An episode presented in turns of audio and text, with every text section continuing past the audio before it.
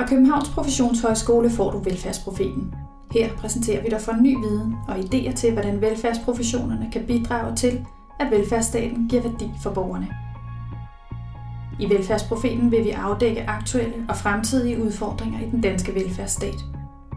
Det sker i samtaler med forskere, velfærdsprofessionelle, brugere og borgere. Bag mikrofonen finder du Maja Huk og Lotte Andersen.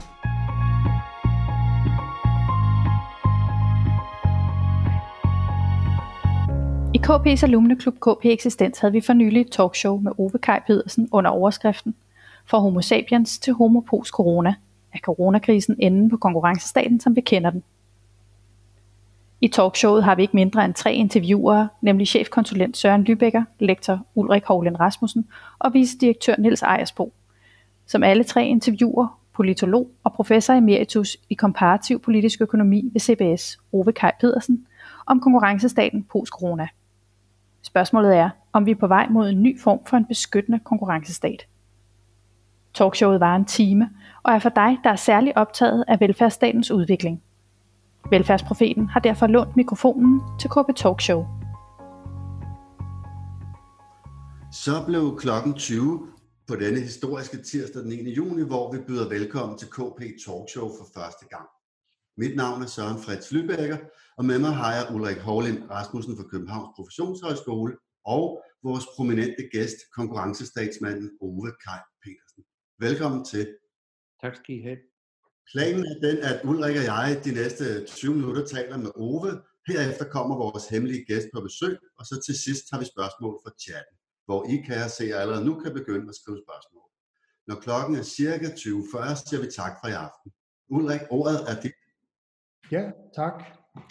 Ove Kai Pedersen, først og fremmest tusind tak, fordi du vil være med til det her arrangement i aften. Jeg kunne godt tænke mig, inden vi rigtig tager hul på det her med coronakrisens indvirkning på konkurrencestaten, måske har du lyst til at sige lidt om den prominente og meget omdiskuterede bog, du udgav i 2011, der hedder Konkurrencestaten. Hvad er projektet i den, hvis du kan sige det kortfattet? Først og fremmest tak til jer alle sammen for at møde op her på skærmen i aften og lytte til, lytte på. Øh, konkurrencestaten er, var et begreb, der blev skabt øh, i international forskningskrise i slutningen af 80'erne for at opsamle de betydelige reformprocesser, der foregik i mange vestlige lande af de klassiske velfærdsstater. Det var helt åbenlyst, at igennem 80'erne blev velfærdsstaterne udsat for meget voldsom kritik. De levede heller ikke op til de forventninger, øh, de fleste havde om dem, men det resultat, der startede en reformproces af ganske omfattende karakter for at fange den reformproces, og for at komme frem til øh, en konklusion om, hvordan disse reformprocesser ændrede velfærdsstatens organisering, dens ledelse, dens funktioner, men også dens værdimæssige grundlag, så etablerede vi det begreb, der hedder competition state, konkurrencestat.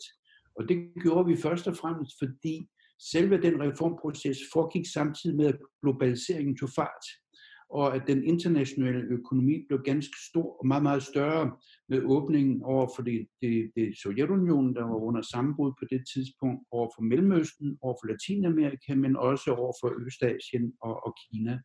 Det resultat, der kom en international økonomi, som gav mulighederne for en globalisering. Så konkurrencestatsbegrebet forsøgte at fange to ben på samme, øh, i samme begreb. Den ene var de øh, nationale, interne forandrings- og reformprocesser, som var sat i gang også i Danmark i lyset af erfaringerne med den klassiske velfærdsstat gennem 60'erne og 70'erne og op i 80'erne. Den anden var så den internationale ben. Det var globalisering og de åbne markeder og den konkurrenceudsathed, som de nationale økonomier lige pludselig kom ind i. Husk nu på, at øh, indtil 1987-86,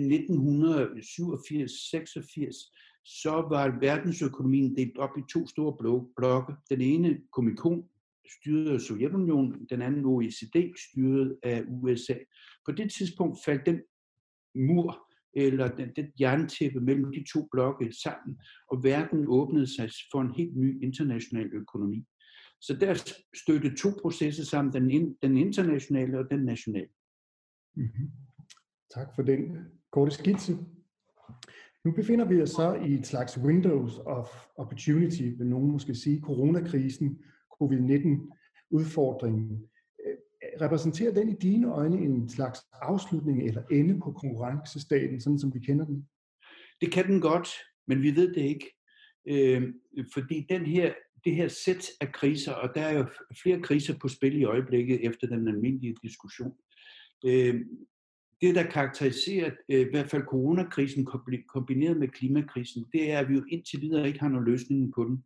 Vi ved heller ikke, hvad det er for nogle reformprogrammer, og hvad det er for nogle politikker, der bliver sat i værk for at finde løsninger på dem.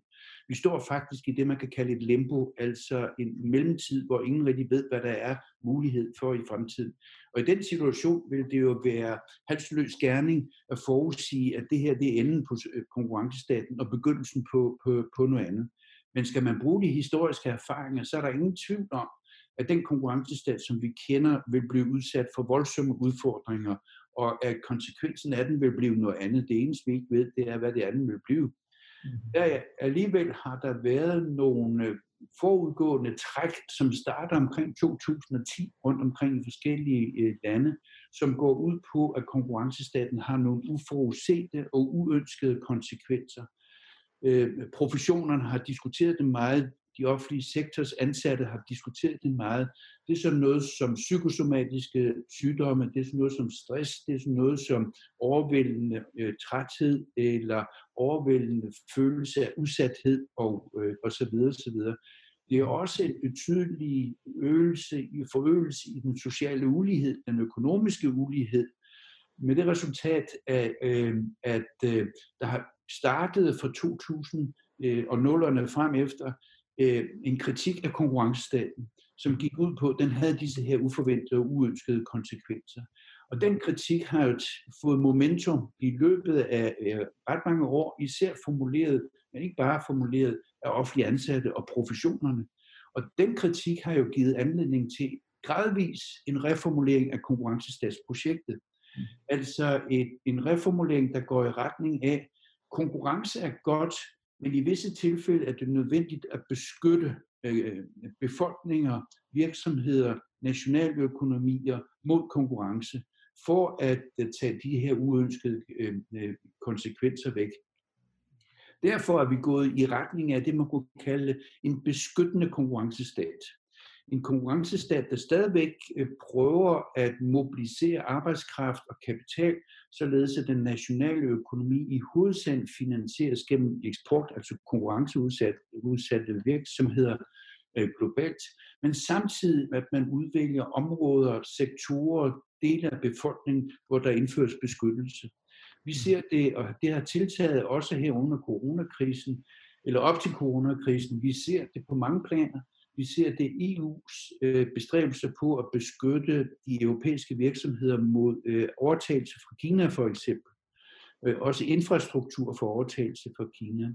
Vi ser det omkring immigration og flygtninge, at beskytte mod immigration, øh, masseimmigration og masseflygtninge, som vi så i 2015. Vi ser det også på et mere nationalt plan i forhold til at beskytte særligt udsatte grupper i befolkningen mod konkurrence, det kan være øh, øh, socialt udsatte, det kan også være fysisk og mentalt handicappede. Det kan i det hele taget øh, også være øh, unge, og det kan også være ufaglært arbejdskraft. Vi ser selve beskyttelsesbegrebet trænge igennem på mange dimensioner. Mm-hmm. Og det er jo en måde at reagere over på øh, den måde, de, de forudsætninger, som konkurrencestaten oprindeligt blev bygget på, netop meget åbne økonomier, voldsom øh, konkurrence mellem økonomierne og virksomhederne og arbejdskraften, øh, og så øh, øh, hele, hele velfærdsprojektet koblet ind i, i, i det. Og det, der så er fascinerende, det er den erfaring, vi har i dag, det er konsekvenserne, det har i visse, om, i visse steder og meget øh, udsatte steder været øh, uønsket. Og det er vel det projekt, øh, en Mette Frederiksen er blevet valgt på som statsminister, det var det projekt, som øh, øh, øh, Theresa May formulerede som hendes projekt i Storbritannien. Det er delvis også det projekt, Macron øh, er valgt på blev som præsident i, i Frankrig, og det er i ekstrem grad det, som Trump nu øh, fremhæver i, øh, i USA. Jeg vil ikke kalde det protektionisme, jeg vil, jeg vil kalde det som øh, strategisk valgte beskyttelsesområder. Ja. Og jeg har givet nogle, øh, nogle antydninger af det. Men det er også den beskyttelsesstrategi, som gradvist har ført til en stigende konfrontation med Kina, mm-hmm. som har ført til en, øh, en, en geopolitisk nyudvikling, hvor hele spørgsmålet om globalisering og den globale økonomi er der sat spørgsmålstegn ved. Og bliver der sat spørgsmålstegn ved den øh, mere, end det er på nuværende tidspunkt, øh, så er konkurrencestaten i hvert fald lagt under et helt nyt øh, øh paradigme, og øh, så kan vi forvente væsentlige, væsentlige forandringer. Ja. Så noget, der går i retning af en mere form for beskyttende konkurrencestat, det, var, ja. det kunne være din forudsigelse. Men hvis nu får lov til at formulere... Og det er jo Undskyld, jeg vil bare lige have den med. Det er jo ja. paradoks i den forstand, vi fastholder, at de nationale økonomier konkurrerer med hinanden. At den danske model er i konkurrence med den svenske og den tyske osv. osv. Samtidig med, at vi indfører strategisk øh, udvalgte beskyttede øh, områder. Så det er både en klassisk konkurrencestat, men så er det også en nyudvikling øh, af det. Mm-hmm. Og hvis du nu giver dig selv lov til at være en lille smule normativ, når du kigger ud i fremtiden, hvilken type fremtid kunne du godt ønske dig, at vi får ud af det her? Altså hvilken fremtid bør vi forme nu i lyset af coronakrisen og de muligheder og optioner, der er vokset frem af det? Det er et spørgsmål, jeg har fået i mange år, og det er et spørgsmål, jeg konsekvent har undvedet. Så jeg er glad for, at vi kan rejse det her i aften. Nej, jeg, jeg, jeg er bedst til at være analytiker. Ja. Og øh, jeg har det bedst også personligt med at holde en analytisk distance til det, jeg, øh, jeg analyserer. Mm-hmm. Jeg har selvfølgelig inde i mit hoved, som alle andre, og i min livsførelse, som alle andre, nogle idealer og nogle målsætninger for, hvordan det, det, det bør foregå. Men jeg har bestræbt mig på i de 40 år, jeg nu har været med i samfundsvidenskabelig øh, øh, forskning og undervisning, at holde en vis neutralitet. Jeg ved jo godt, det er, det er et ideal, som ikke kan, ingen kan leve op til, og det er, det er også en absurditet, at man skulle kunne det osv. osv. Men jeg har tilstræbt det i, i en vis forstand. Jeg har derfor heller ikke noget forberedt reformprogram, nogle store værdisætninger eller grundsætninger om, hvad der bør ske øh, her nu. Det eneste, jeg altid fremhæver, det er, og det har jeg især fremhævet omkring coronakrisen her, coronakrisen er et unik mulighed. Det er første gang i efterkrigstiden, altså fra 1946 og frem efter, at vi alle Øh, og her ikke bare de vestlige lande, men alle lande, så at sige, rundt omkring i verden, har den mulighed at reformulere de samfundsmæssige projekter, der er blevet skabt i efterkrigstid. Og det er fordi coronakrisen er en særlig type af krise, som vi faktisk helt skal tilbage til øh, verdenskrigene øh, for at finde noget sammenligneligt med. Og det er den, hvor der i et kort historisk øjeblik koncentreres en lang række problemstillinger og en lang række dimensioner, som gør selve prioriteringen mellem dimensionerne og, øh, og udfordringer til den allervigtigste øh, opgave. Og det er det, jeg har forsøgt at fremhæve, at det her jo ikke bare er en økonomisk krise, sådan som finanskrisen var i, i 08 og, og frem efter. Det er heller ikke bare Øh, nu øh, kan I se min gåsøjne, det er ikke bare en, øh, en klassisk økonomisk produktivitetskrise, som 70'erne og i 80'erne var. Det er heller ikke bare en statsgældskrise, som det store part af, af 80'erne var karakteriseret ved. Det er en økonomisk krise, plus en sundhedskrise, plus en geopolitisk krise, plus øh, en, en, en krise om menneskesyn og, og, og, øh, og individsyn. Altså, øh, hele det grundlæggende spørgsmål om, hvad er det for et samfund, hvad er det for et menneske, hvad er det for et individ. Det er, jo, det er jo første gang siden 2. verdenskrig, at nogle regeringer, det er ikke bare vores egen, men alle, har været har været afkrævet eller har påtaget sig selv at lægge etiske hensyn til grund for deres væsentlige beslutninger i stedet for økonomiske eller politiske det at sætte mennesket og dets, dets liv foran kapitalisme og økonomi, det er jo det, der karakteriserer den her krise. Og øh, der har ikke været, i hvert fald i de fleste øh, øh kristne lande, ej heller i andre øh, øh, øh vestlige øh, øh, lande, øh, verdensreligionslande, nogen egentlig øh, overvejelse hos regeringer om, om mennesket kommer før kapitalismen. Der er blevet truffet beslutninger øh, ret hurtigt øh, om at lukke økonomier ned.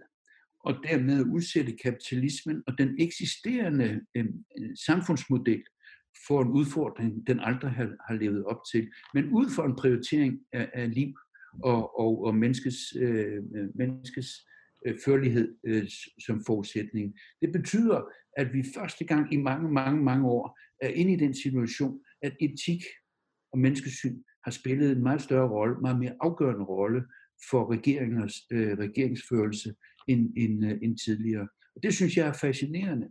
Og det er derfor, jeg har været ude med den pointe, at det her er tiden, ligesom tiden lige efter 2. verdenskrig, til at teologer og øh, øh, filosofer og andre, som traditionelt beskæftiger sig med menneskesyn, og med etiske dimensioner, og moralske grundsætninger osv., at gå ind og analysere og gå ind og formulere, hvad kan vi egentlig erfare ud af det, der faktisk er sket, og hvordan befolkningen har reageret. Det er, jo, det, er jo, det er jo ikke bare regeringer, der har truffet etisk begrundede beslutninger. Det er den enkelte i befolkningen, der har gjort det samme. Ellers så ville vi ikke have set den massive opbakning fra en, for eksempel en dansk befolkning, også fra andre landes befolkninger, bag den meget drastiske beslutning at lukke kapitalismen eller økonomien ned. Har det overrasket dig, Ove? Ja, øh, fordi vi, øh, i hvert fald min generation, øh, og også samfundsvidenskabsforskere øh, og undervisere, har jo en tradition for at være øh, fornuftstænkere, rationalitetstænkere, og den fornuft, der har været dominerende i efterkrigstiden, er i hovedsagen en økonomisk fornuft. Det er en fornuft, som tager udgangspunkt i, at det enkelte menneske i særlig grad er selvinteresseret og kun sekundært, hvis i et i bedste tilfælde kun sekundært fællesskabsinteresseret. Det er også et udgang, det er også det udgangspunkt, at nationaløkonomier betragter sig som selv interesseret og er i konkurrence med andre nationaløkonomier. Det, at der lige pludselig trænger, ikke lige pludselig, men det, at der trænger frem på den øh, politiske agenda en diskussion om, hvad kommer før økonomien? Hvad kommer før rationaliteten?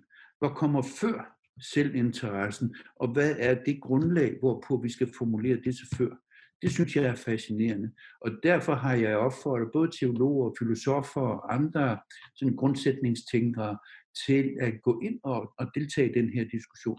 Af to grunde. Den ene er, at det her er en historisk unik situation, hvor øh, selv øh, mange mennesker, som aldrig har overvejet den etiske dimension i, hvad de gør i hverdagen, gør det alligevel og begynder at gøre det. Det andet er, at øh, det er jo også, så at sige, springbrættet for at tænke en fremtid og, og begynde at prioritere, hvad skal der være grundlæggende for fremtiden. Er det den etiske dimension? Er det menneskesynet? Øh, eller er det økonomien? Øh, og øh, det bliver jo hverken enten eller, det bliver både og, øh, men det er en unik historisk mulighed for at trænge den etiske menneskesynet frem og øh, dermed reetablere et, øh, et individbegreb, som er øh, altruistisk, som er dydigt, som fremmer fællesskabsinteressen i samspil med, med, med, med egen interesse. Derfor er vi, vi, det er ikke alene et politisk øjeblik, det er også et filosofisk øjeblik. Og jeg er helt sikker på, at øh, der er mange, der har brugt deres øh, indelukkethed til at læse dybsindige bøger om, hvad motiverer mig egentlig til at tænke sådan, som jeg tænker lige i øjeblikket. Øh, fordi det er for mange en opdagelse af, at der er dybere dimensioner, end dem, man kan læse på forsiden af aviserne. Så nu får jeg lyst til at spørge dig, øh, Ove Kaj Pedersen, når du siger de her ting, med den lidt kølige analytiske distance, som du godt kan lide at læne dig lidt ind i, så kan man jo stadig stille spørgsmålet, fordi du, inden vi gik live her, der nævnte du lige i forbifarten din studietid i Paris, og Hegel kom på banen. Tillader du dig selv at være en slags udviklingsoptimist? Altså det kan du så at sige også godt bruge historien til at sige noget om. Går du trods alt i den rigtige retning, eller? En af, en af de ting, som jeg har lært og aldrig har løbet væk fra, det er tanken om en udvikling, progressivitet, at der er en fremtid, og den fremtid indebærer muligheden for fremskridt. Øh, den tror jeg stadigvæk på.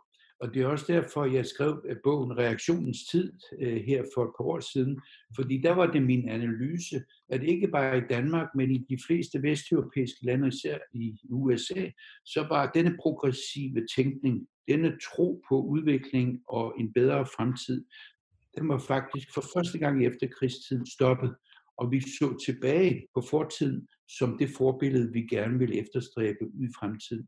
Og det synes jeg var en, en paradoxal udvikling, fordi i hvert fald vores eget land og de fleste vest- og nordvesteuropæiske lande har aldrig været bedre og har aldrig haft en større social lighed, økonomisk lighed, en større ligeværdighed mellem de enkelte, en større økonomisk sikkerhed, en større velfærdsmæssigt øh, sikkerhedsnet, end vi netop har haft i de her år. Derfor rejste jeg ind i mit eget hovedspørgsmål, hvordan kan denne progressive udvikling lige pludselig vendes til en status quo-tænkning.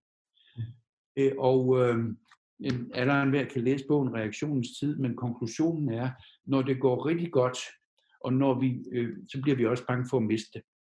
Og øh, derfor synes jeg, at coronakrisen er en fascinerende, øh, et, et, et, et, et udfordrende, fascinerende ikke det rigtige ord, det er ikke spor fascinerende, øh, det er et udfordrende øjeblik øh, at se, at vi i løbet af en til halvanden måned, så den status quo-tænkning, som også karakteriserer vores nuværende regering, og som vores nuværende folketingsflertal, og som vores nuværende arbejdsmarkedsparter, den er, vendt, den er vendt til, at nu skal der sørge gøres noget for frem, fremtiden.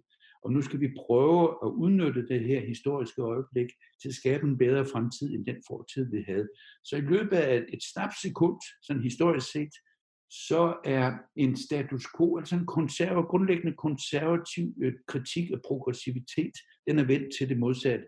Og øh, det viser jo, det er et filosofisk øjeblik. Men det viser også, at progressivitet eller fremskridtstænkning er en grundlæggende forudsætning, og har været en grundlæggende forudsætning, i hvert fald for hele velfærdsprojektet fra, fra 1890'erne til i dag.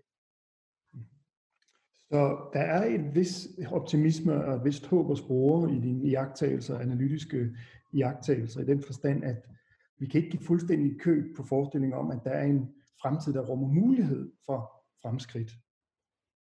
Det er du ret i. Øh, og jeg er glad for, at du understreger begrebet mulighed, fordi det øh, øh, øh stiller jo et krav til os alle sammen. Og det så sige, det jeg er mest optaget af, det er disse her politiske øjeblikke, hvor vi har haft nogle få gennem verdenshistorien, de er jo også disse åbninger for, at der kan træffes politiske beslutninger. De er også den her åbning, der, har, der er nyskabende. De er også en åbning for, at mange flere end tidligere kan deltage i denne åbning. Øh, og det er det, jeg har været fremme med flere gange her i den, øh, den her sammenhæng. At motivere til, at opfordre til, at så mange som overhovedet muligt, herunder teologer, herunder arbejdsmarkedspartner, herunder alle, øh, så at sige, fra den enkelte til fællesskabet, at deltage i den her debat og den her diskussion om, at det her det øjeblik, hvor vi kan opsamle erfaringerne, for eksempel fra velfærdsprojektet sidste 100 år, og ud fra disse erfaringer, med dette øjeblik, formulere noget, som bygger på erfaringerne, men også reformulere, således at disse erfaringer de, øh, de undgås i fremtiden. Eller vi bruger disse erfaringer progressivt i, i fremtiden. Har det et eller andet at gøre, det, det er min egen nysgerrighed, jeg nu lige ventilerer, men har det et eller andet at gøre med dannelse? Du siger det her med, at coronatiden har muligvis givet nogen lejlighed til at øh, fordybe sig en smule mere, end de plejer at gøre. Er det noget af det, du ser, øh, der, skal, der, skal, der skal til for at forvandle fremtiden i en bedre retning? At en større grad af dannelse, eller er det ja, det?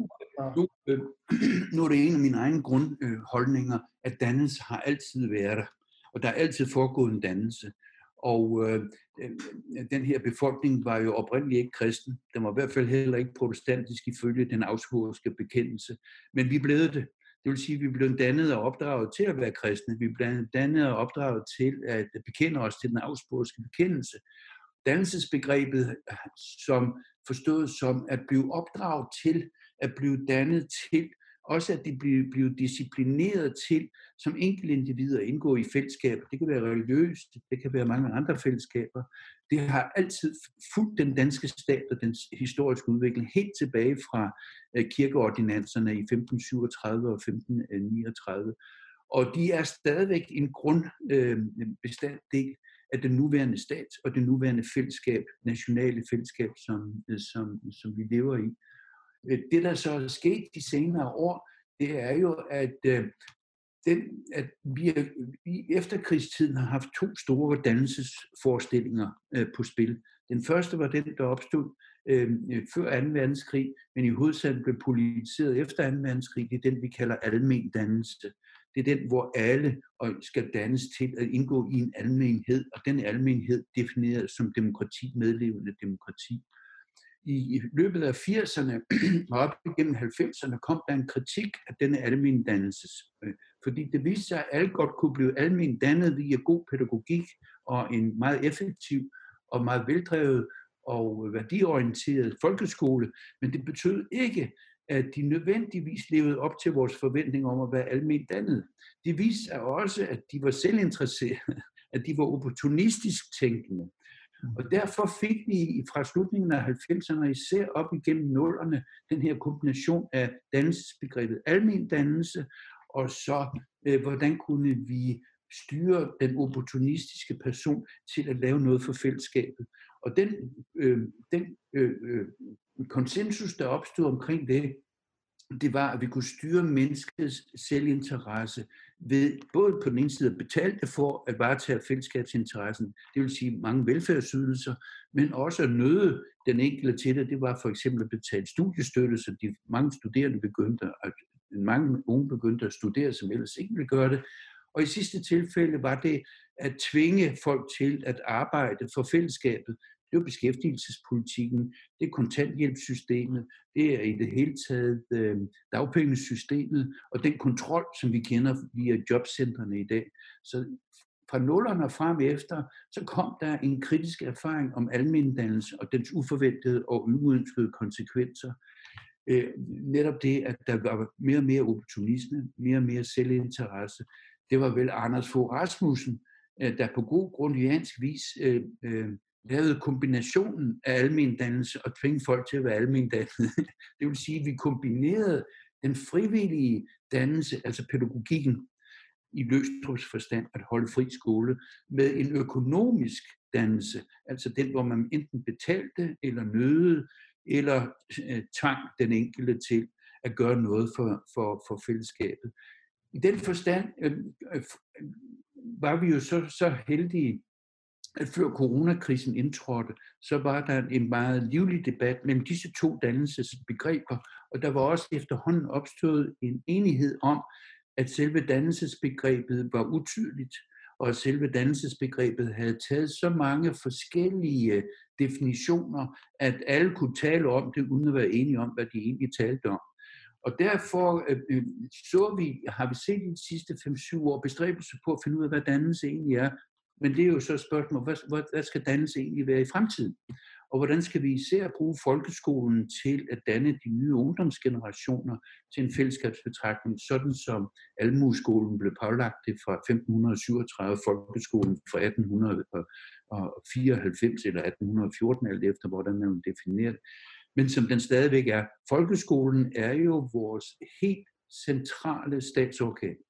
Det er det organ, det er den institution, og det er den profession, der er knyttet til den, der har den store, vigtige opgave at præge øhm, identitet og selvforståelse og fællesskabsforståelse hos de nye og unge generationer, således at den her samfundsmodel, som vi har, den kan, den kan opretholdes.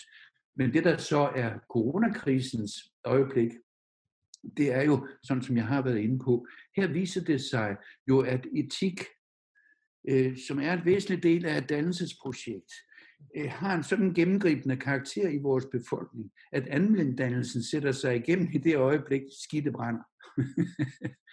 og etik bliver så at sige på front, på, på forkant, selv af regeringers beslutning, selv af den enkelte borgers øh, beslutning. Det giver jo trøst, men det giver jo så også motivation til en ny formulering af dannelsesbegrebet i lyset af de erfaringer, vi har med konfrontation mellem almen dannelse og dannelse til, til, til et fællesskab.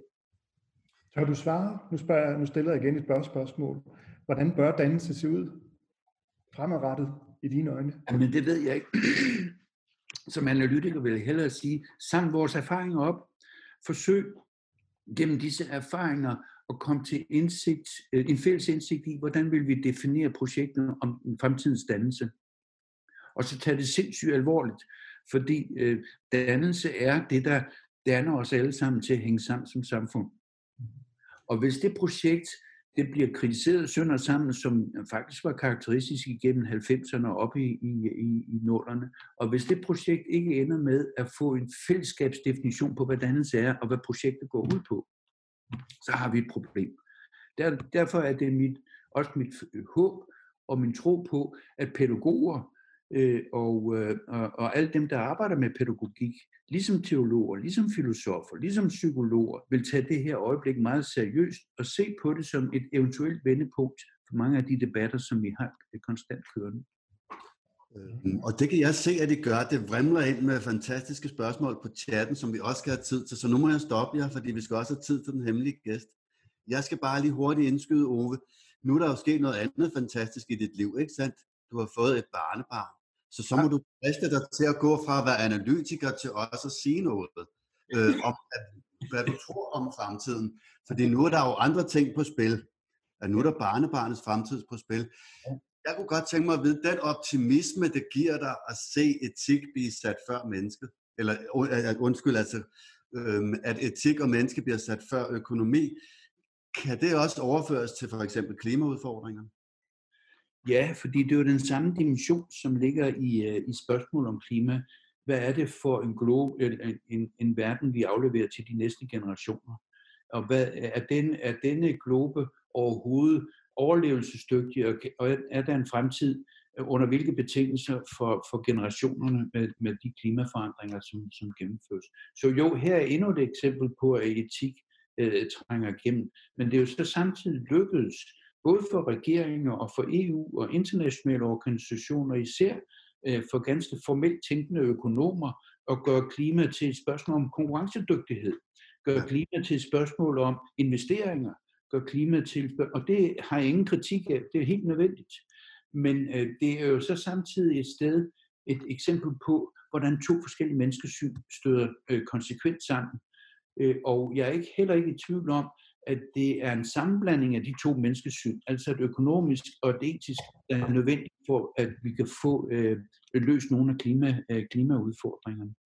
Øh, øh, så derfor, øh, jeg kendt for at være pragmatiker, og det, har, det, det, det, er, glad, det er jeg glad for, fordi det er min bestræbelse. Jeg havde også en ungdom, hvor jeg var utopist, og det førte ikke ret langt hen. Slet ingen steder. Og derfor har jeg lært gennem mange års øh, analyser osv. at være pragmatiker. Og derfor tror jeg og håber jeg, at det vi får ud af coronakrisen og klimakrisen, er en øh, rigtig pragmatisk diskussion om, hvordan to menneskesyn skal kombineres, men også en prioriteringsdiskussion.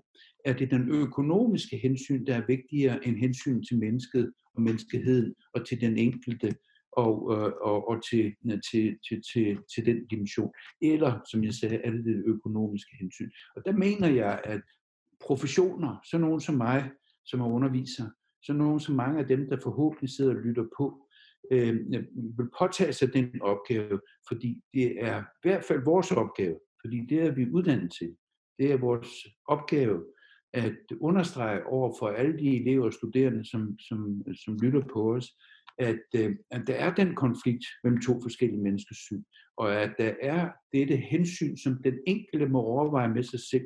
Hvad vil du så selv bestræbe dig på at prioritere i den her sammenhæng? Hvordan vil du leve det liv, som du tilstræber at leve, ud fra denne, dette paradoks eller dette dilemma mellem to forskellige menneskesyn. Jeg siger ikke, at man skal leve efter det økonomiske. Jeg siger ikke, at man skal leve efter det etiske. Jeg overlader til den enkelte, ud fra en etisk dimension, ud fra en etisk overvejelse med sig selv, hvad vil jeg gøre?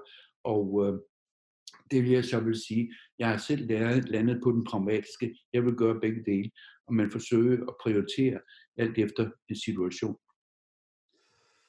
Og så øh, er tiden kommet, hvor vi skal hilse på vores hemmelige gæst. Så nu skal vi øh, nu skal høre, om du er der, Niels. Er du der, Niels? Han er meget hemmelig. Han kommer der. Niels Ejersbo, hjertelig velkommen. tak. Ordet er dit, hvis du vil lige vil præsentere dig selv. Ja, jeg hedder Niels Ejersbo. Jeg er vicedirektør i videreuddannelse på Københavns Produktionshøjskole. Og først vil jeg lige sige tak til Ove Kai for en super spændende analyse af de her udviklingstendenser, vi ser. Øh, det synes jeg er rigtig interessant. Øh, vi er på videreuddannelsen på Københavns Professionshøjskole det, det største udbyder af diplomuddannelser og altså naturlig interesse i kompetenceudvikling. Øh, og har en særlig interesse for det, der sker øh, i den offentlige sektor og det, der sker på ledelse. Så øh, det første spørgsmål, jeg har til dig, øh, det er, øh, hvad, hvad vil fremtiden kræve af offentlige ledere? Øh, du har været inde på et øh, opgør med sådan rationaliteten, den rationelle måde at tænke på. Du har påpeget, at professionerne måske skal have en anden rolle. Øh, man kan måske læse det derhen, at øh, der skal mere tillid til professionerne. Og det vil også stille måske de offentlige ledere i en anden rolle. Hvordan ser du de offentlige lederes rolle i en post-coronakrise-situation? For det første ved vi ikke, om der kommer en post. Der er mange, der forudsiger, at øh, der kommer aldrig det efter. Coronaen vil være med os for, for, for evigt altid. Forhåbentlig mere kontrolleret og forhåbentlig mere dæmpet, end den er nu. Men jeg har lyst til at komme med en lidt mere langsigtet historisk analyse for at besvare dit spørgsmål. For omkring mere end 30 år siden var jeg med til at, øh, at opstarte de første Master of Public Administration, altså efter- og videreuddannelse for pædagoger, for lærere, for, for læger, for politi og for forsvar og for alle, der var offentlige ansatte med en, en, en professionsuddannelse øh, bag sig. Og øh, når jeg kigger, og jeg har så undervist øh, netop øh, øh efter videreuddannelse for professionerne i mere end 30 år. Og det der er min erfaring ud fra disse mange års øh, undervisning og, og vejledning og øh, forelæsninger, det er, at der er sket et ganske kraftigt skifte i vores forståelse af, hvad efter- og videreuddannelse egentlig har formål. Vi startede for 32-33 år siden med at lægge vægt på, at øh, de offentlige ansatte, der skulle videreuddannes, skulle have en analytisk kompetence. Altså en selvstændig kompetence til at analysere forudsætningerne for deres egen opgaveindløsning. Det kunne så være som ledere, det kunne være som, som, øh, som øh, professionelle i, i det hele taget, men det var den analytiske dimension, der var den vigtige. Det var at udstyre den enkelte med metodiske, teoretiske og analytiske forudsætninger for at forstå, hvad der egentlig vil komme til at præge deres arbejdsbetingelser ud i fremtiden. Denne analytiske ambition er gået, øh, øh, vil jeg sige, fløjten. Den er væk. Når jeg i dag øh, underviser øh, øh, så er det kun nogle få forelæsninger, og når jeg i dag er rundt i, i, i sammenhæng af forskellige øh, efter- og videreuddannelsesforløb, øh, så er det karakteristisk, at både uddannelsen og de studerende efterspørger meget mikroorienterede dimensioner, meget selvoptaget dimensioner, vil jeg sige. Det er socialpsykologi, det er mine egne øh, forudsætninger for at være leder. Hvordan kan jeg styrke min ledelseskompetence? Hvordan kan jeg styrke min, min indsigt i andres psykologi? Hvordan kan jeg i det hele taget som leder lede andre ud fra forudsætningen om, at de andre, jeg skal lede, er mangesidet og har mange udfordringer, der skal adresseres. Og der er vi gået fra en analytisk, mere organisatorisk, mere historisk øh, dimension til en meget, som jeg vil kalde selvoptaget, indad, indad, indad, indadseende, en introvert dimension, hvor ledelse er blevet det helt øh, øh, dominerende. Da vi startede for mange år siden, der var begrebet forandringsledelse, det der øh, blev præsenteret. Men ledelse var at lede de forandringer, som så at sige blev pålagt ledelsen at gennemføre udefra. Det kunne være historiske chok, som coronakrisen er, men det kunne også være politiske reformer, som politikerne havde besluttet. Det kunne være hensigtserklæringer, som borgmesteren havde udstedt. Det var med andre ord en leder, som var sat ind i en kontekst og ikke havde den store indflydelse på, hvordan ledelse skulle, skulle udøves. I dag siger jeg, øh, er det min så at sige, konklusion, at i hovedparten af de efter- og videreuddannelser, som jeg i hvert fald støder på, så er det lederen og lederens forudsætninger for at udøve sin funktion som leder, der er blevet det allervæsentligste. Og den analytiske, den historiske, den organisatoriske, den funktionelle, og vi kan blive ved med meget fine ord, dimension, er trådt langt øh, i baggrund. Og hvis man sidder og kigger på mange efteruddannelsesprogrammerne, så er det jo karakteristisk, at det er meget redskabsorienteret fag, der, der, øh, der, der undervises i. Og disse redskabsorienterede fag er øh, orienteret mod, hvad skal lederen kunne anvende af redskaber for at være en god leder over for nogen, der skal ledes. Så er vi kommet dertil, og det er jo ikke bare nu, men igennem en række år, at vi introducerer, hvordan kan ledere gøre medarbejderne selv ledende, altså alle til ledere på samme tid, men ud fra forudsætningen om, de skal med gøre, hvad lederen mener, de skal gøre også, når de leder sig selv. og det synes jeg er, øh, det synes jeg, at coronakrisen her viser, øh, at det har været en uheldig udvikling. Øh, og som er en uheldig udvikling, som hører til konkurrencestatsperioden, og som hører til det her skældsord, som mange bruger, New Public Management. De fleste kritiserer New Public Management for at være orienteret mod kontrol og styring, men det, der i hovedsagen er kommet til at øh, øh, karakterisere New Public Management i Danmark, i hvert fald i Nordvesteuropa, det er ledelse. Det er den understregning af ledelse. Og jeg synes, coronakrisen har vist, at øh, både den offentlige sektor som organisation, og mange medarbejdere som medarbejdere, og især ledere, er blevet chokeret over, at der kommer udefra stød og øh, chokerende oplevelser, som stiller grundlæggende spørgsmålstegn til hele den livsforståelse, øh, hele den samfundsforståelse, hele den ledelsesforståelse, som de selv har taget som selvfølgelig i mange, mange år. Derfor vil jeg sige, at hvis, hvis jeg kunne håbe noget for efter- og videreuddannelserne, så er det, at man går tilbage til at træne den enkelte op, øh, lære den enkelte de analytiske kompetencer, altså udstyre den enkelte med færdigheder til at forstå, at den her slags eksterne stød, de kommer med hjemme mellemrum, og de kommer altid. Øh, man skal jo ikke have været med, som du og jeg, til at studere reformprocesser i mange år, før man finder ud af, at de fleste reformprocesser, de bliver sat i gang på grund af ekstern stød. Altså mærkværdige øh, begivenheder, der lige pludselig vælter ind over et skrivebord, og så skal der ske noget, og det skal ske hurtigt. Øh, og derfor synes jeg, at hvis man kan udstyre lederne og medarbejderne med analytisk kompetence til og har også historisk indsigt i, at det her det kommer, og det er altid kommet, og at man godt kan forudsige, man godt kan forberede sig ved en analytisk indsigt i, hvordan har andre gjort det til andre tider i sammenlignelige situationer, og hvad vil jeg så gøre den dag, det lige pludselig, som Mette Frederiksen sagde her den anden dag, jeg mødte op om morgenen uden at vide, at jeg skulle træffe en historisk beslutning. Det er jo, tak for den her historiske gennemgang, fordi den kan jeg jo virkelig genkende.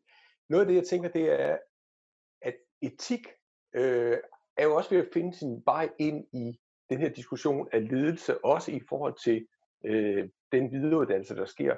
Er det ikke et, øh, et greb eller et, øh, en del, som kan være med til at forberede, øh, kan man sige, lederne på den situation, øh, de står i nu, og faktisk kan være med til at hjælpe dem til at agere øh, udover det at kunne trække på en analytisk øh, kompetence, så også have det der etiske øh, dimension med inden?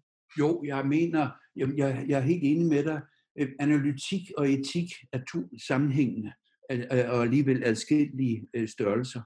Øh, hvis man har en analytisk kompetence og får en analytisk og dermed distanceret indsigt i, hvad man sidder i af omgivelser, så øh, bliver man så at sige også pålagt nødt til at overveje øh, for eksempel de etiske dimensioner af, øh, hvad man vil gøre, når man bliver ramt af, af eksterne og interne bestød.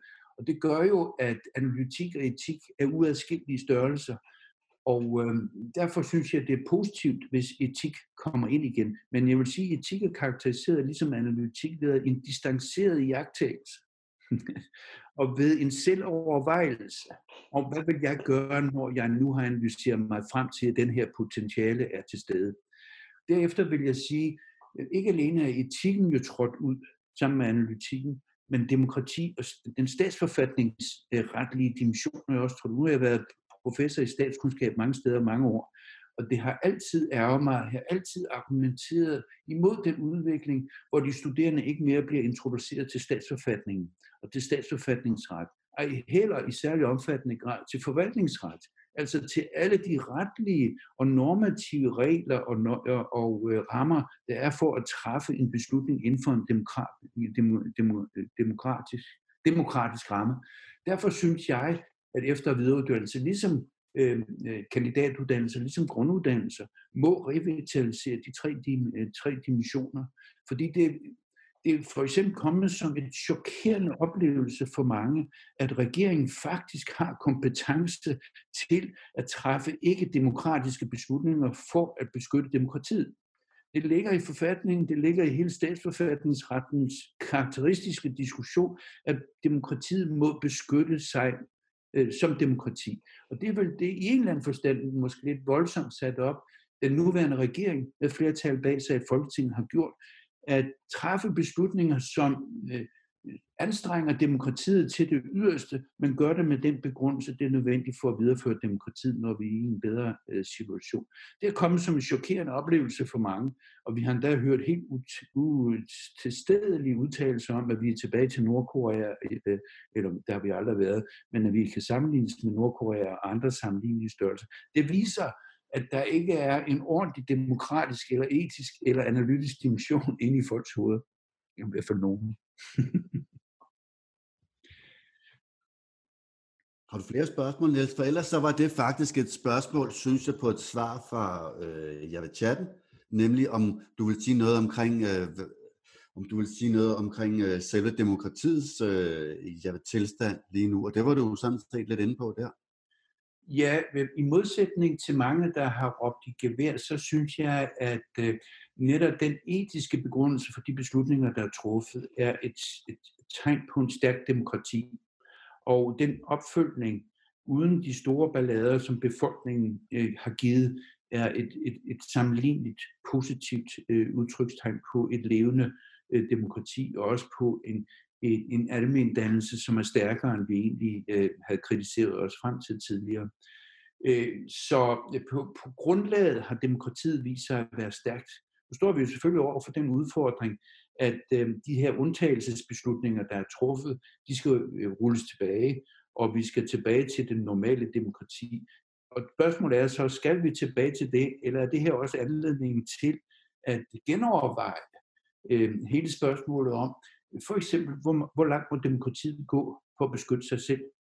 Øh, og det er jo noget, vi har omkring ytringsfrihedsdiskussionen, det er noget, vi har omkring sikkerheds- og kontroldiskussionen, det er noget, vi har omkring IT-sikkerhed osv. osv. Jeg synes, det her er anledning til at tage en meget mere principiel diskussion om, hvad må demokratiet egentlig beslutte for at beskytte de frihedsrettigheder, som demokratiet er, er defineret ved. Øh, fordi her har vi set den ultime beslutsomhed. Og vi har også set, at der er en demokratisk begrundelse for den, og at der er en, en demokratisk opbakning fra befolkningen bag det. Øh, øh, og det må så give anledning til at tage den samme diskussion omkring øh, IT-sikkerhed, omkring øh, kontrol øh, af befolkningen, omkring øh, en, øh, hvad hedder det, artificial intelligence og anvendelsen af, af det osv. Øh, jeg synes, det her det er en principiel anledning. Derefter er det selvfølgelig en principiel anledning til at gå ind i nogle meget mere teknokratiske dimensioner. Og det er den diskussion, som der var lagt op til, skulle have foregået hen over efteråret. Det er for eksempel budgetlovens fremtid. En reformering af budgetloven fra 2012, som jo er blevet skilt ud for, for mange ting.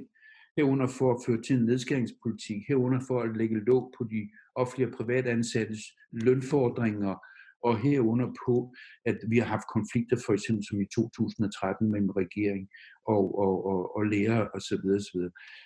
Den diskussion om budgetloven er jo især en, en diskussion om, hvordan kan vi sikre den fremtidige generation en, øh, en finansiel øh, holdbarhed for en, en, en velfærdsstat, som vi kender den i, øh, i dag. Det er en positiv øh, udvikling. Men ind i den kommer der en række diskussioner, som involverer EU.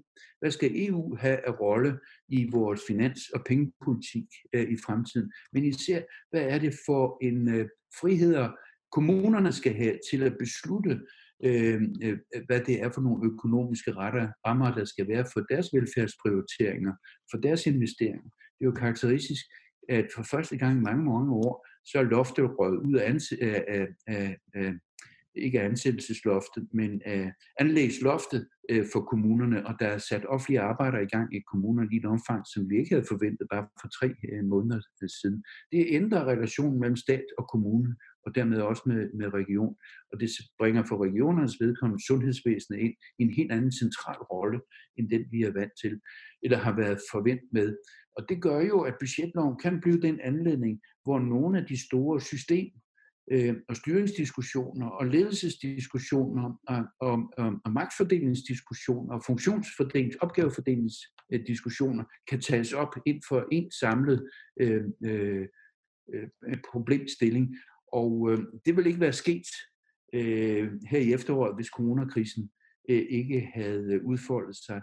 Om det så sker nu, det er jo der ingen garanti for, øh, men det er jo i hvert fald karakteristisk, at kommunerne har fået større fleksibilitet, meget mere frie rammer øh, på mange dimensioner, også herunder ansættelse, herunder anlæg, end, øh, end tidligere øh, forventet. Og det får stor, stor be, betydning for professionernes øh, arbejdsbetingelser og, og lønforhold ud i fremtiden, end nogen på nuværende tidspunkt kan forudsige.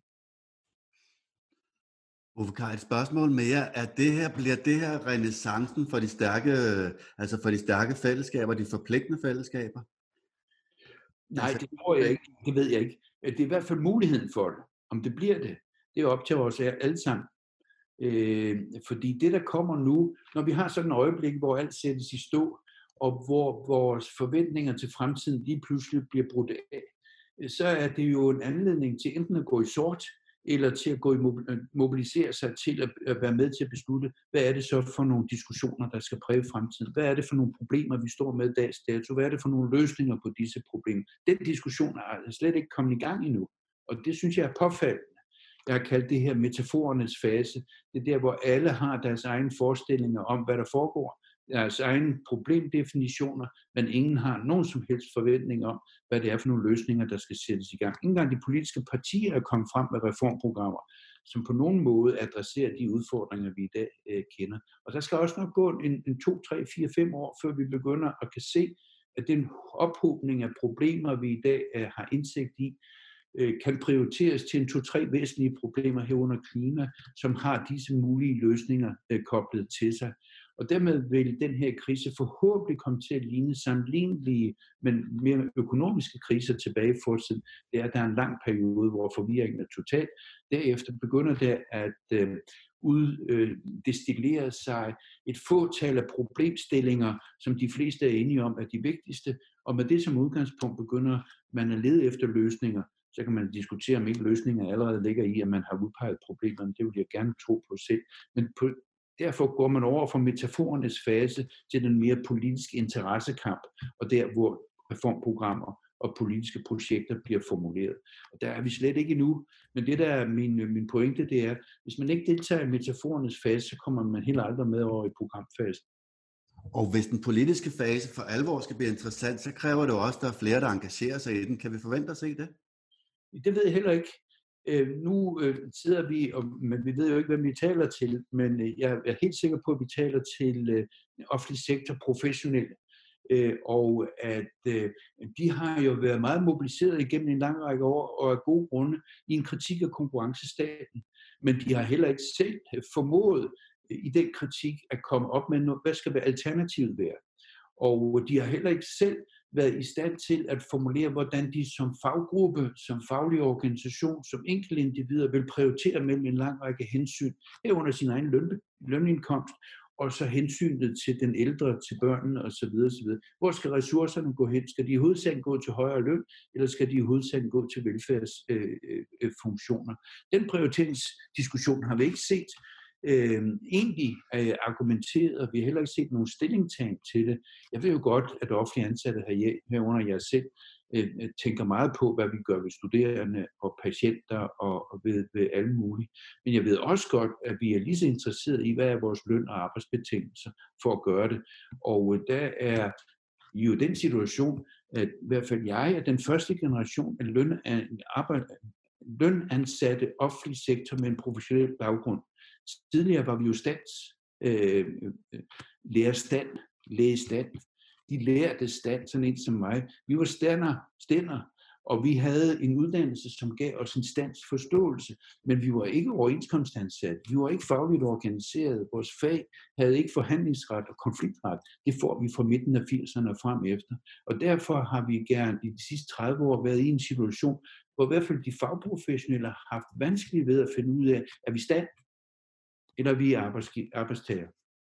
Og den diskussion håber jeg, og kan man jo se, har, har fået andre ben at gå på. Der er blevet ydet en exceptionel indsats af mange offentlige ansatte, også djøffere skal jeg sige. Man kan ikke have haft så velfungerende regerings- og kommunalarbejde øh, øh, system, hvis man ikke har haft djøffere, der har arbejdet 24 timer syv øh, for at lave øh, restriktioner og for at lave øh, øh, reguleringer og for at komme med bud på, hvordan vi genåbner og for at øh, overhovedet at administrere og planlægge det her men de, djøffer er ikke de eneste. Der har været læger, der har været sygeplejersker, der har været socio, der er læger, der er pædagoger, der har arbejdet hårdt øh, for det her. Det her er jo en understregning af, hvor vigtig den offentlige sektor er, hvor den fagprofessionelle er. Men jeg håber også, at det for den fagprofessionelle så viser, at den faglige, den etiske dimension ved at være fag, altså den gamle statsforståelse, den viser sig også i ekstreme situationer, ligesom den har vist sig for landet som sådan. Der er jo øh, sygeplejersker, der er læger, der er lærere, der er døffer, der har meldt sig 24 timer, og ikke har taget hensyn til overenskomstbetingelserne, ikke har taget hensyn til, at de nødvendigvis skal have ekstra overbetaling øh, for det, de foretager sig. De gør det bare. Og er det ikke en flin, altså, en, øh, altså i virkeligheden altså en smuk måde at, øh, øh, øh, eller er det ikke en smuk måde, at vi kan slutte af på klokken nemlig 20.53? Så kunne det ikke være en meget passende afslutningsreplik? Eller er der nogen andre, der lige skal ind over? Niels, har du noget, du brænder ind med? Altså, nu, når vi har fat i, øh, i professionerne, så synes jeg, du har gang i en spændende analyse, fordi at hele afsættet for konkurrencestaten og noget af de New Public Management reformer, der var tidligere, det var jo en skarp kritik af professionerne og professionernes rolle. Øh, kan man forestille sig, at øh, den her situation gør, at man kontinuerligt ændrer synet på professionerne, og at de netop kommer tilbage til at have en langt mere central rolle, øh, end man har set de seneste år, hvor de jo et stykke af vejen har næsten været udskammet i forhold til det at varetage centrale øh, velfærdsfunktioner. Jamen der, der er jeg ikke helt enig med dig i din vurdering, fordi øh, selve den her professionalisering af professionerne, den har fundet sted under konkurrencestaten og samtidig med konkurrencestaten. Det er jo konkurrencestaten, der har, så at sige, taget udgangspunkt i, at professionerne skal være overenskomstansat, og at de skal, de skal have løn efter overenskomst, og ikke skal reagere, og ikke skal tænkes som stænder, eller som stands. Øh, samtidig med, at øh, nu tror jeg, det var sygeplejerådet, der gik væk fra standsbegrebet i 1987 eller sådan noget. Og lærerstanden kalder sig jo stadigvæk en stand. Øh, så statsforståelsen er stadigvæk levende, men den har givet, givet sig til udtryk den her, det her dilemma. Også for sådan nogen som mig, at jeg er statsperson, som har nogle forpligtelser over for demokrati og det etiske osv. osv. Eller er jeg en lønmodtager, som i, i hovedsagen er interesseret i, hvad jeg får i posen, og hvilke arbejdsbetingelser jeg har. Og der mener jeg ikke, at de professionelle har formået i den her periode at finde den rette balance. Og øh, samtidig må vi jo vide, at konkurrencestaten af nationale grunde jo var et resultat af en velfærdsstat, som kollapsede finansielt. Herunder, at de faglige organisationer, arbejdsmarkedsparter som sådan, ikke holdt sig lønmæssigt tilbage i forhold til den produktivitetsudvikling, som skulle finansiere den, den lønudvikling, der skete. Vi var jo i 1993 på randen, eller endda tidligere på randen af et, et, et, et statsbankerot. Og vi tabte vores valutapolitiske suverænitet i 81-82 til tyskerne, fordi vi var på statsbankerottens øh, øh, grænse. Og det var ikke bare øh, de faglige medarbejdere skyld, det var også kommunernes skyld, det var mangens øh, ansvar, at det skete. Men derfor har vi også set reaktionen efterfølgende. Hvis velfærdsprojektet skal overleve, så skal der kontrol også over de offentlige ansattes lønbetingelser og arbejdsbetingelser. Ligesom der skal kontrol over kommunerne, ligesom der skal kontrol over amterne, ligesom der skulle kontrol over mange, mange andre. Fordi gennem 70'erne med det medborgerdemokrati, som havde udviklet sig, viste det sig, at medborgerne, ligesom de faglige organisationer, ligesom kommunerne, var mere interesseret i deres egen øh, øh, øh, øh, betingelser, end i fællesskab, end i konsekvenserne af disse betingelser øh, på, på fællesskab. Derfor kollapsede fællesøkonomien. Og den kollapsede fra 73, og i 93 så det virkelig sort ud. Øh, og øh, det, der så er det fascinerende, det tog ikke mere end 5-6 år at rette den op. Vi havde en enorm statsgæld i 1993, i 1997 var den afviklet. Men den var afviklet på grund af kontrol og styring. Den var afviklet på grund af konkurrencestaten.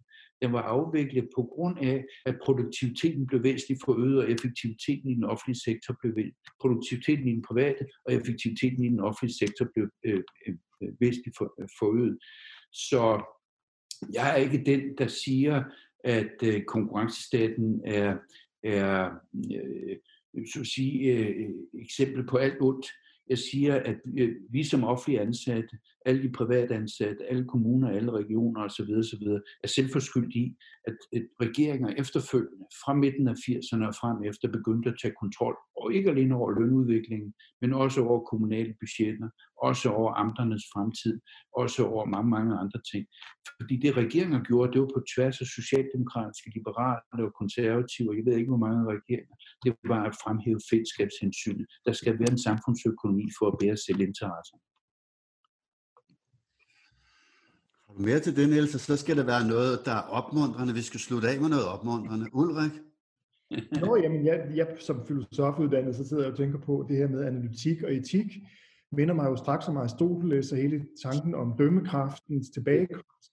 Og det kunne jeg godt se for mig som noget, som velfærdsprofessionerne kunne have gavn af, at reetablere og rehabilitere ja. en kontekstfølsom responsivitet eller dømmekraft. Ja, netop. netop. Øh, og øh, netop dømmekraft eller øh, vurderingsevne er jo øh, en væsentlig forudsætning for også at være en god leder. Og ikke bare for at være en politisk leder, men også for at være en administrativ, en faglig leder osv. Hvis man ikke har den evne, så har man ikke evnen til at påtage sig den opgave, man sidder med. Og det, som jeg sagde til Niels lidt tidligere, der synes jeg, at den evne er blevet underprioriteret i de efter videreuddannelser, jeg selv har været med til at deltage i, i hvert fald de sidste 15-20 år. Således opmuntret. Ja, således opmuntret. Så slutter vi programmet, og vi siger tusind tak til dig, Ove, tusind tak til Niels, og tusind tak til Ulrik, og selvfølgelig tusind tak til jer, der så med. Vi håber, I kunne lide det. Vi kan ikke lave det om, men vi håber ikke desto mindre at se jer til næste KP Talkshow, som vi selvfølgelig annoncerer på alumnekp.dk. Så tusind tak for i aften. Lige måde. Tak for i aften. Ja. Tak.